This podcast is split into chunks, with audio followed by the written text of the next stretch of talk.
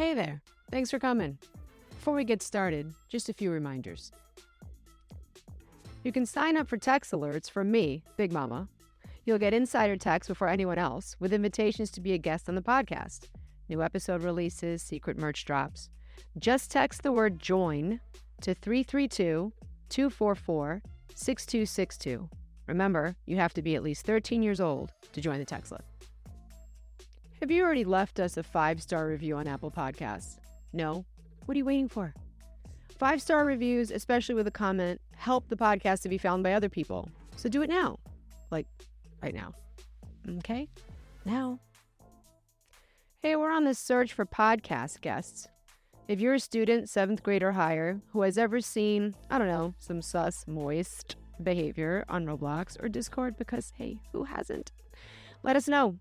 If we use your story in an episode, you'll get some merch. And don't worry, we'll never, ever, ever, ever use your real name or any other detail which might reveal your identity, because we're not idiots. You can either leave a voicemail at 332 244 6262 or email a voice memo to guests at bigmamashousepodcast.com. Thanks.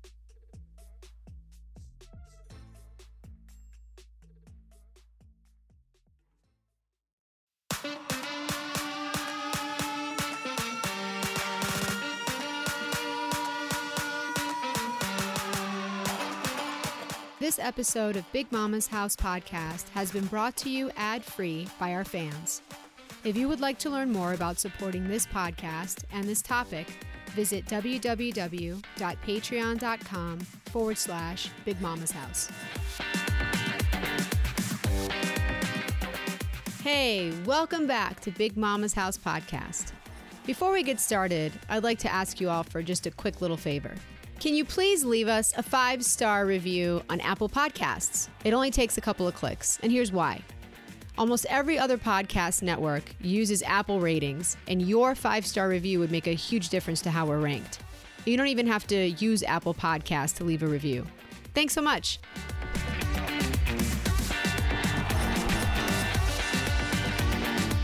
Hi there. This is Season 1, Episode 8 How Online Teen Love Turned into a Quadruple Homicide. Before we dive in, if you've been to any of my live presentations, you'll know that I'm a bit addicted to true crime everything. It could be just an unfortunate byproduct of what I do for a living or some need for any kind of criminal resolution. Either way, in my live presentations, I get to share my obsession via the shows and the podcasts, which I recommend to my audiences. So, with that in mind, I want to take a second to recommend my favorite true crime program, Crime Junkie Podcast. Write it down. When I'm on a long drive headed to a speaking gig, I find myself binge listening to shows while yelling at the hosts who I love, but who can't hear me and who never answer me. Ashley and Britt. I'm in the car yelling, obviously it's the guy in the white van. Or why didn't they swap the door handle for DNA? They also have this awesome catchphrase be weird, be rude, stay alive. Meaning, don't be afraid to be rude or act weird if you feel threatened or nervous. And as a Latin girl from Queens, I am the embodiment of be weird, be rude, stay alive. And I'll add to that with my own catchphrase, which is the social contract ends where your safety begins. Ashley and Britt at Crime Junkie podcast choose great cases, and I love the depth of detail. I only have one teeny tiny criticism. They're both dog people, and here at Big Mama's House podcast, we know that cats are superior. Ah!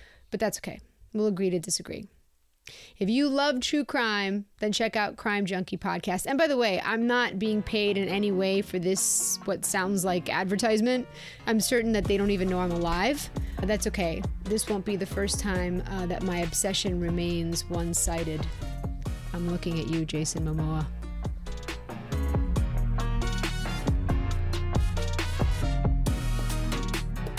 If you've already listened to the pilot episode of this podcast, you will have heard me say that I will not use the full names of victims or their families, or perpetrators or their families in any of my podcasts. True to form, in this episode, I have changed the names of all the individuals except for the first names of the victims. I thought it important to use their first names only. On the other hand, it's also important to cite sources and to give credit to those journalists who spend an extraordinary amount of time chasing down details for the rest of us. All of the sourcing is included in the liner notes of this episode, and although I make every effort to vet any content I use, any errors made in compiling this episode are mine only. As I was researching this episode, I kept coming back to the same thought the disconnect between perception and truth.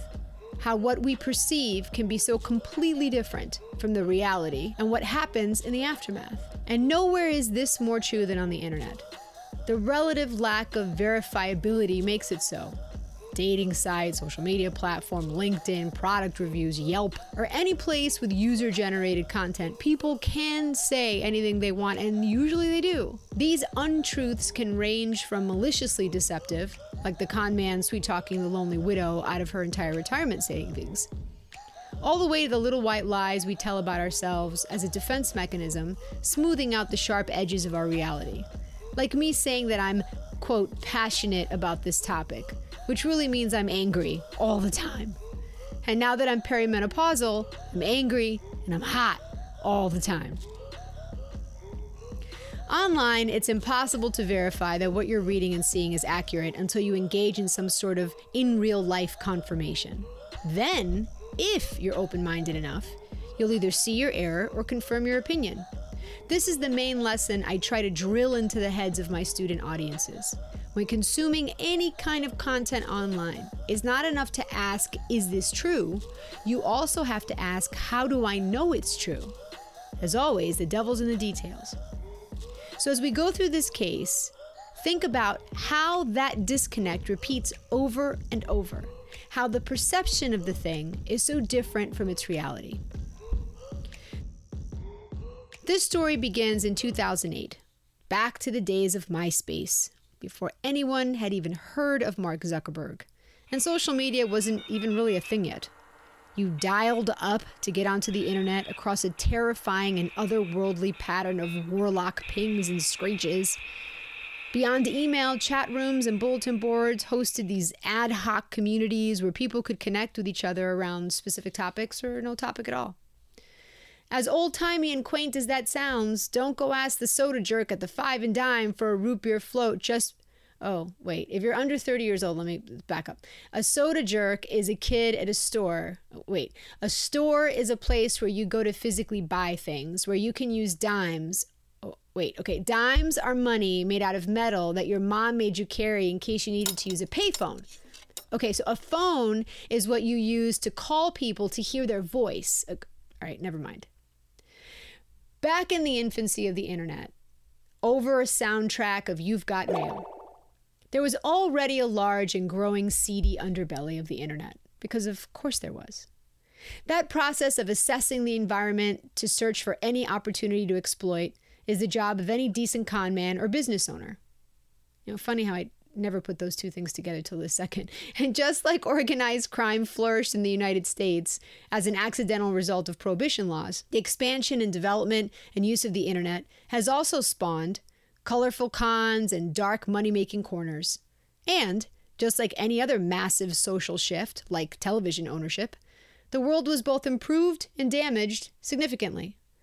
While we were receiving enough AOL and CompuServe CDs in the mail to fill several landfills, Nigerian princes were desperate to give us their money for small fee.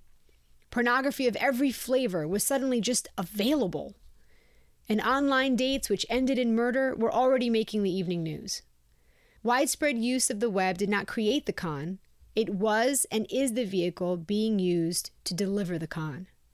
In late 2008, in a small town in Virginia, population around 8,000, 16 year old Emma is struggling. She feels like a bit of a misfit in a small town where misfits stick out rather obviously. To complicate matters, her parents' marriage is ending, amicably, but still ending. Despite their impending split, Emma's mother, Deborah, university professor, and her father, Mark, a Presbyterian pastor, get along extremely well and really are trying to co parent Emma through a tough time. Feeling isolated, Emma embraces a new look and a new interest she finds and falls in love with horrorcore music. Horrorcore is a musical subgenre of hip hop. And it's what you get if, like, a Stephen King novel, like It, and hardcore rap had a baby. It's super dark, focuses mostly on death, some sexual violence sprinkled in for good measure. But like any other category of anything, it has a spectrum of intensity and content. Horrorcore has been blamed for everything from inciting mass murders like the Columbine shootings to other violent crimes, including rape, necrophilia, and cannibalism. While I have the utmost respect and agree wholeheartedly with the common sense concern that kids, especially young kids, not consume excessively violent content, obviously, I hesitate to blame any one crime on listening to particular songs or bands any more than we can blame law school admission for Ted Bundy's years long murder spree. Having said that, as you've heard me say endless times before in this podcast and live events, young brains are pliable brains Young brains lack a full set of impulse control. Young brains are not done cooking. Their happy meals are still missing a couple of french fries. They're a couple of rolls short of a full picnic basket. You get it? They're not done cooking. So when you take this young, uncooked brain and you marinate it in whatever insert blank thing, there's going to be an impact. There's a vast difference between a kid who likes to play a first person shooter game and plays an hour or two every day but also has an active social life outside of gaming, versus the kid who never leaves this room, doesn't sleep, doesn't see daylight, has no human contact, feels disconnected, sits in a dark bedroom by himself playing that game for 10 hours a day. If that first kid, the one with the full social life outside of the video game, commits some gruesome act of violence, should we blame the game? How about the second kid, whose only life is the game? I believe, based on what I've seen firsthand, in addition to the body of scientific research in this area, that the nature of online content consumption, always available, never ending, bingeable, is one of the major contributors to diminished mental health globally. And just as a production note, I'm currently working on a longer written piece on this topic, so stay tuned for that. But even way back in 2008, in the world in which Emma was living, Smart businesses had already seized the opportunity and were using tools online to leverage the power of the web. A popular horrorcore music label had cultivated an active online community, and as Emma became more immersed in her fandom, she became more deeply involved with her new online friends. Here was a place where she didn't feel like a misfit, where people got her, and where she was able to be herself. One of the broadcast sources I used to research this piece, and they're all listed in the liner notes, did a fantastic job of breaking down the story, including interviews with the owners of that horrorcore music label. For the purposes of this episode, we'll call them Rose and Spike, not their real names. As soon as I saw Rose and Spike, I thought, unconsciously, I didn't even try to think it or not think it. Clearly, one of these two had something to do with the murders. Multiple piercings covered in tattoos, why did I jump to that conclusion based on no information? Why? I pride myself on not allowing any sort of bigotry to enter my world. So, why did my brain make that ignorant and short sighted leap?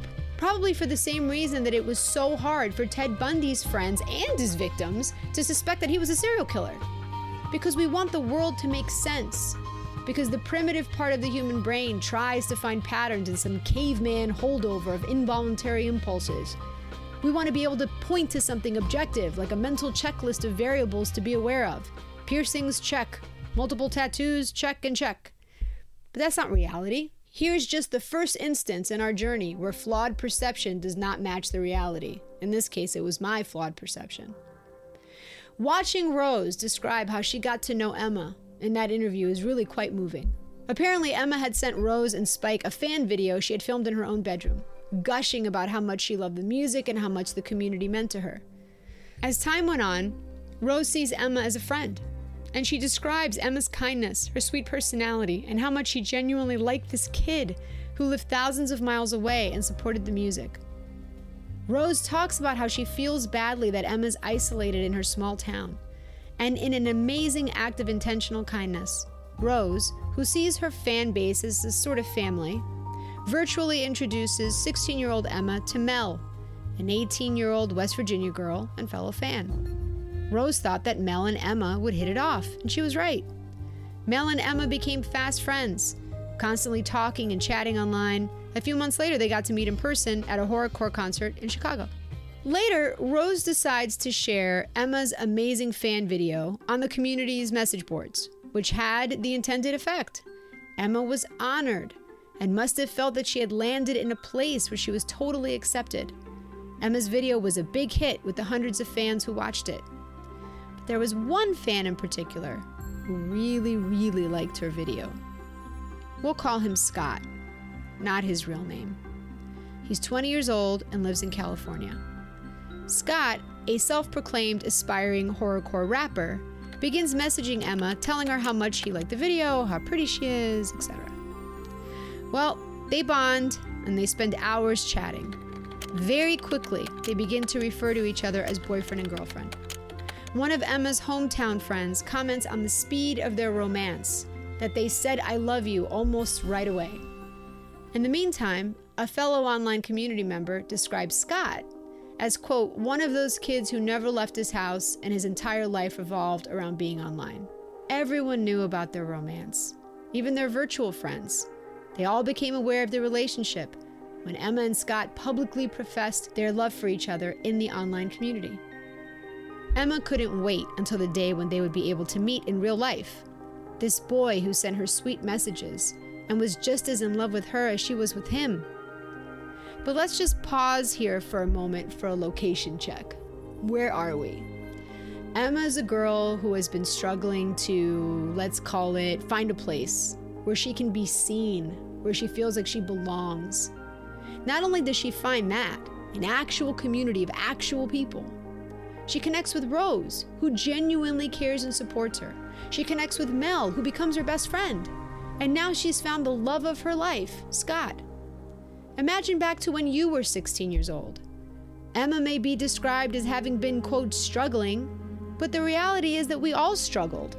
Granted, some struggle more than others, but the adolescent experience is inherently difficult, and struggle is baked in. And I believe our greatest mental health need, especially in adolescence, is to feel like somebody sees you. And just to be clear, Emma has amazing parents who were present and did love and support her, but when you're 16, sometimes it doesn't feel like it's enough. Some months pass, and Emma and Scott are still going strong. Emma and Mel are still besties. When another horrorcore concert is scheduled for September 2009 in Detroit, Michigan, they know they want to be there. Emma and Mel desperately want to go, even though Emma lives in Virginia, Mel lives in West Virginia. Concert's in Detroit. Not only that, but Emma wants to work it out somehow to have Scott go with them to the concert. She also wants Scott to come to Virginia, go to the concert, and then visit for a week afterwards. Emma appealed and well begged her parents, Deborah and Mark. Now here's the here's the thing, right? So I have kids and they've both gone through their teen years.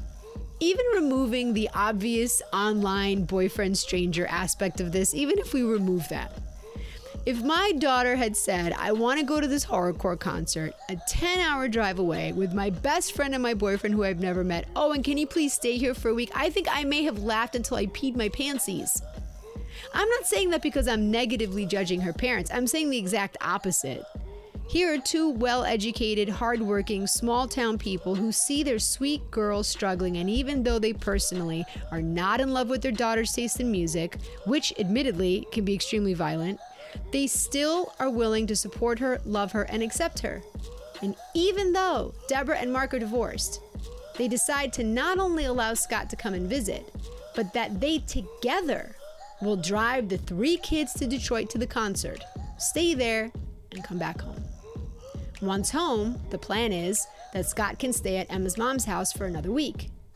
To me, this is parental kindness and love and empathy made real. In a particularly heartbreaking interview with Mel's mother and brother, we'll call them Christine and Andrew, not their real names, Andrew describes his relationship with his sister as more of a best friend. And Christine talks about how she always encouraged her children to travel, to see the world outside of their little slice of life. So when Emma gets the green light from her parents, Mel asks her mom, Christine, who is completely in support of her daughter going on an adventure with Emma and her parents. Well, the plan is made, the day arrives. Mel travels from her home in West Virginia to Emma's house in Virginia. Deborah, Mark, Emma, and Mel then head to the airport to pick up Scott, after which they will drive straight to Detroit. Throughout the drive to the airport, and even in the moment just before meeting Scott for the first time in their seven month relationship, Emma is texting Rose, telling her how excited and nervous she is. After all, in just a few minutes, she's going to meet in person the love of her life. In an interview, Rose explains that within seconds of meeting Scott, Emma texts Rose multiple times saying that this was a terrible, horrible mistake that the Scott she was meeting in person was nearly unrecognizable from the person she thought he was. So here's the second time in the story that we're seeing the disconnect from perception to reality. Scott seemed strange and creepy, and Emma felt super uncomfortable around him. Mel also felt strange around Scott, but what could they do? Mistake or not, all five of them were now headed for a full week of nonstop contact, or so they thought. All five of them drive the nine hours from the airport to their hotel in Detroit, and they arrive in the evening. It had already been decided ahead of time that the girls would share one room with Deborah, Mark would be in his own room, and Scott would take a room on his own. Part of the draw for fans to this event, beyond just the concert itself, is the personal access to the artists. All of the musical acts stay at the same hotel as the fans, and in this way, their community gets to spend time together in real life. This includes Rose and Spike and the rest of the fans, who know, by the way, all about Emma and Scott's romance. They saw it all over the message boards. And who now have the opportunity to observe their interactions firsthand, up close, and in person. While the bands and the fans mingle in between sets, many people observe that Scott was very awkward and that Emma seemed uncomfortable being around him. During the show itself, they didn't even stand anywhere near each other. However, Rose and Spike both describe Emma and Mel as having a great time, dancing and really getting into the spirit of the event. One of the artists even says that it was obvious that Scott didn't fit in with that group, which was, quote, odd because we don't fit in anywhere. And I have to wonder if that point wasn't lost on Scott that even within the self described land of misfits, he couldn't even fit in here. After the concert, together, the group of five drive back to Emma's mother's house in Virginia. Emma's dad, Mark, pulls up to Deborah's house at 11:50 p.m., shy of midnight, on Sunday night, September 13th, 2009, where Scott is now meant to spend a probably not romantic but awkward week visiting with Emma. They walk into the house, get their sleeping arrangements sorted, and go to bed. But first, Mel texts her mom just to check in and says, quote, We're back. We had a great time. I'm really tired, so we'll talk tomorrow. I love you. Catherine, Mel's mom, is glad to get the check in, happy her daughter had a good time and all is well. Catherine can't know it yet, but that text will be the last time that she ever hears from her daughter ever again. The next morning, on Monday, September 14th, Mel's brother Andrew texts his sister and she doesn't respond, which is odd because she always responds right away. So Andrew asks his mom if she's heard from Mel yet. And she said no, but that Andrew shouldn't worry because they probably just went out and are having fun. Andrew's not so sure and keeps calling and texting throughout the day with no response. That evening, after sending dozens of texts, dozens of calls, Catherine starts getting nervous because Mel would never go that long without checking in, and she especially would never ignore so many missed calls and texts. Catherine isn't sure what to do, so she contacts Rose. Catherine starts thinking maybe it's a possibility that the three kids ran away together. But they decide that Emma and Mel would never let their parents worry, but if they hadn't run away together, what other explanation could there be? At this point, Rose and Catherine and Andrew are calling the two girls' phones nonstop. Rose just felt something was terribly wrong.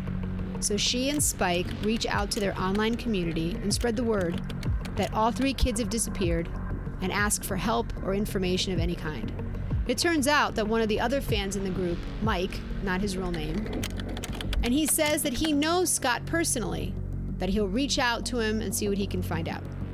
At this point, both of the girls' cell phones are going straight to voicemail. Now, Mel's father, John, decides that he's just going to get in his car and drive to Emma's house in Virginia from their home in West Virginia, 200 miles away, to find out what's going on.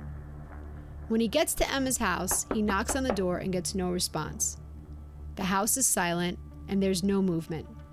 While John is still trying to get any response from inside the house, a male neighbor comes out from the other end of the yard and approaches John. John asks the neighbor if he has seen two young girls, and the neighbor says yes, that they had just left and said they would be back soon. John is relieved and drives all the way back to West Virginia.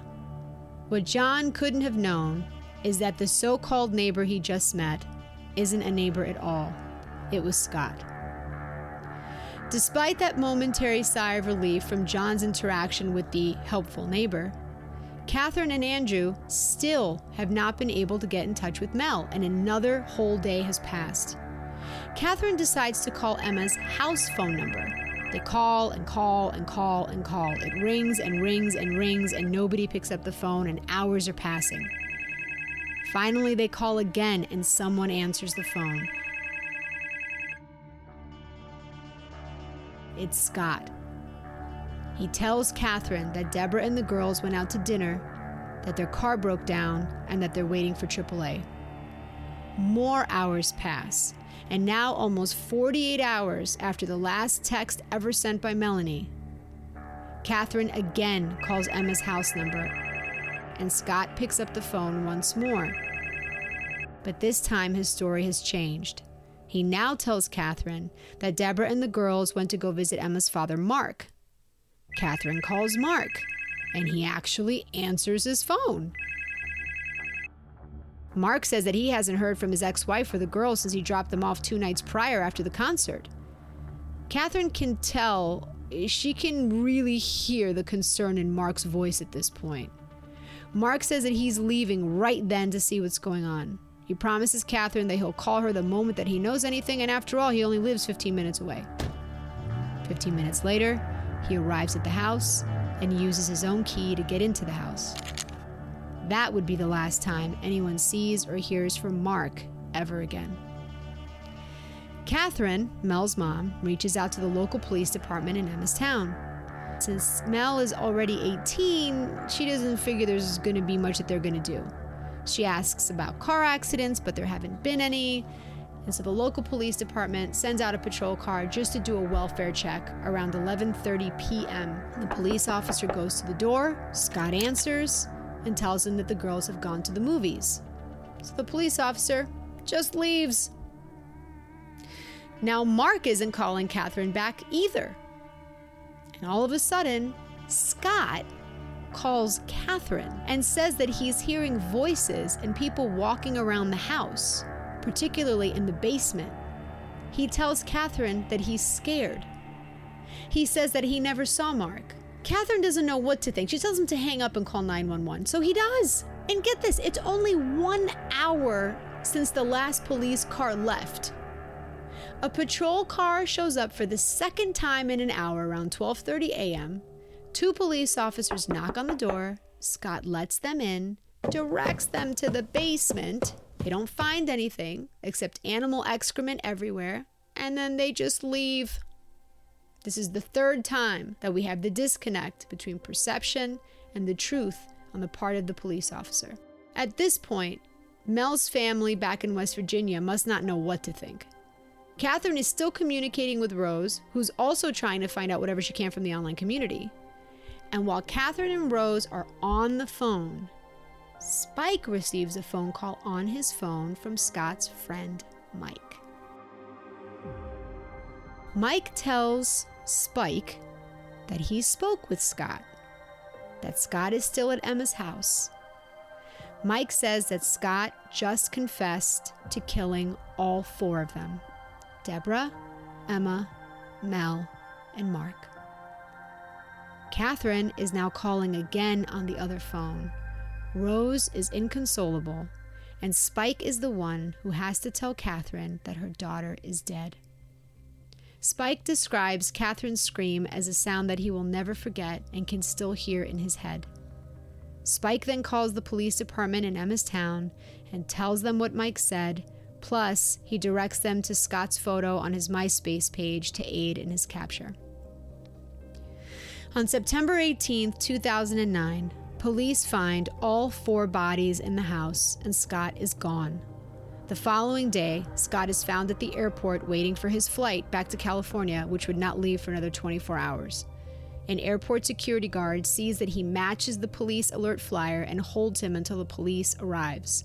He's arrested and charged with four murders. At the time of his arrest, investigators recover a digital camera which contains a video that Scott recorded of himself, saying that he knows he'll have to pay for what he's done and he was considering committing suicide. Scott confesses to all four murders in order to avoid the death penalty. That deal requires a full and complete confession. And here's what he said. On the night that they returned from the concert, after Mark dropped them off, he felt completely rejected by Emma. He was angry and began drinking alcohol and took some prescription medications. Then he grabbed a wood splitting maul, which looks like an axe, from the wood pile outside. He went back into the house and first went into the living room where Mel was sleeping on the couch. And while she slept, he bludgeoned her to death with the axe, crushing her skull. Then he went upstairs to Deborah's bedroom and beat her to death with the axe, again while she slept. He kept Emma for last. Back downstairs, where he again beat Emma to death while she slept in her own bed. Deborah Emma, and Mel were all dead by 3 a.m. on that first night that they had returned from the concert. A few days later, when Emma's father, Mark, let himself into the house, Scott murdered him as well with the same axe. He then steals Mark's car and then tries to drive himself to the airport. But at 4 o'clock in the morning, a sheriff's deputy gives him a ticket for driving without a license after he got the car stuck in a ditch. The car had never been reported stolen, so a tow truck was called. The tow truck driver tows the car and drops Scott off at a Sheetz gas station. The driver tells police that Scott smelled like a rotting animal. At around 7 a.m., a cab picks him up, and during that hour long cab ride, Scott tells the driver that he had confronted his girlfriend about a text he found on her phone from another guy. Someone Emma had met at the concert texted her to say that he loved her. When Scott confronted her about it, she became angry and accused him of invading her privacy. He told the cab driver that he waited till she fell asleep, then he just left the house. Amazingly, while Scott is in the cab and on their way to the airport, the cab driver gets pulled over for speeding. Scott calmly gets out of the car to smoke a cigarette. Later, the cab driver tells investigators that Scott stunk like something rotting. Yet another missed opportunity for law enforcement to grab him. After the cab drops him off at the airport, Scott tries to get some sleep in the baggage claim area while waiting for his flight the following day. That's when the security guard recognizes him and holds him for the police. When asked why he committed the murders, Scott said, that he killed Emma because he wanted an exclusive relationship with her, and that wasn't working out the way he thought it would. As for his motive for murdering Deborah, Mel, and Mark, Scott says that they were just in the wrong place at the wrong time. The prosecutor made it a point to add in his statement that horrorcore lyrics and music played absolutely no part in this gruesome crime and that Scott acted completely on his own. Scott was convicted of the murders of Emma, Mel, Deborah, and Mark and is sentenced to life without parole in a super security federal prison. For her part, Scott's mother could not bring herself to believe that her son had really committed these horrible crimes. Although she no longer lived with her two children, they lived with their father, she described her son as shy and quiet, a boy who spent most of his time alone in his room on his computer. This case is heinous and tragic and weird all at the same time. Why on earth would Scott have first called Catherine to say he was scared and then actually call 911? Was he trying to confess? Was he trying to get caught? In telling the cab driver just a portion of the real story, how he had had a confrontation with his girlfriend but then left the house, he almost seems like he's heading towards a confession, or at least wants to get caught. Ironically, the least weird thing in this case is the horrorcore music. If we can set aside the graphic and violent content for a moment, throughout the interviews, these individuals say over and over that they don't fit into a quote normal world, whatever normal means. So they've cordoned off this little corner of the universe just for themselves and for each other. A place where they can matter and where, most importantly, they can be seen and recognized and acknowledged.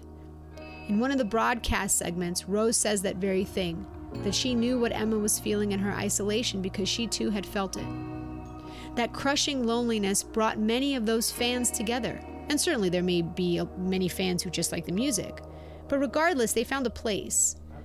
Emma had a perception in her mind of what Scott was going to be like in person, and her perspective, he fell very short when she finally met him.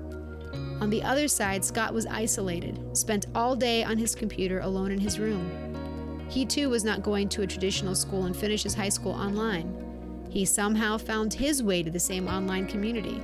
His perception of Emma was, as hers was, that he had found the love of his life, and in truth, in reality, she fell far short of his perception when she failed to reciprocate his feelings. And not only did she not reciprocate his love, it was now all out in the open in their community. His humiliation and embarrassment would now be laid bare in the single place where Scott felt like he was accepted. I'm not making excuses for an obviously unstable murderer. This horrific story is heartbreaking for all the families, including Scott's family. The combined loss in this crime is unfathomable. If you've already listened to episode 5, that's the COPPA episode, part 2, you will have heard my interview of the private school principal called Isadora. She always says, quote, we are made for the other, meaning that we need other people, we need human connection. So here's what I am saying. If human connection and the need to be seen is our highest need, our need for the other, then crimes like Scott's, rooted in some psychological instability that I have no expertise to even guess at, then crimes like his go far beyond just a broken heart or disappointment of not getting his way. Someone who feels like they literally have nothing else, that this relationship is going to save them. When that doesn't pan out, what's left? What I'm saying is that the more we feel isolated and the greater our desperation for human connection, the bigger the consequences, the bigger the aftermath, the bigger the boom when we don't get it. Again, not an excuse for Scott or the too long list of mass murderers, serial killers, and sociopaths who are not surprisingly often described by their neighbors as loners. Would any of those loner murderer types not have committed heinous crimes if they had a bunch of friends they could rely on, people who supported them emotionally, a social life, or engaged in any kind of community? I don't know, but it wouldn't have made it worse. At the beginning of this episode, I asked you all to mark the number of times that a person's perception did not match the truth of the situation. We all do this, we do it daily. We can't be right all the time, nor is it possible to have all of the necessary information in every situation. That's not how the world works. However, if Emma and Scott had met each other in real life, say at school, they would have realized immediately it wasn't going to work out. However, the nature of online content consumption and virtual human communication is such that there is misdirection and bias built into the system. And when you don't have that in real life experience to help your decision making, you're left building castles in your head which have little chance of coming true or do come true in a be careful what you wish for kind of a way. I'm going to give Mel's mother, Catherine, the last word. This is her advice for parents. I would say to parents, please, please, you know, be more aware of who of who your kids are talking with online. Online, your relationships online, it's an illusion. The person will only let you see what they want you to see. So just please, I don't care if they scream and they yell at you about, you know, that you look at who they're talking to, their messages. It doesn't matter. They'll be angry at you. but at least they'll be alive.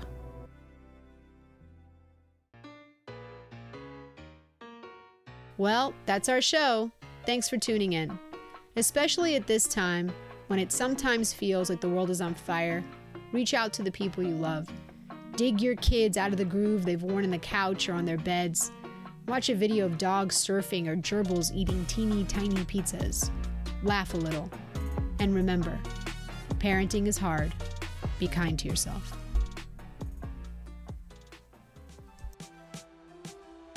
This has been a Big Mama's House production, hosted by Jesse Weinberger. The outro music was written and mastered by Caleb Weinberger.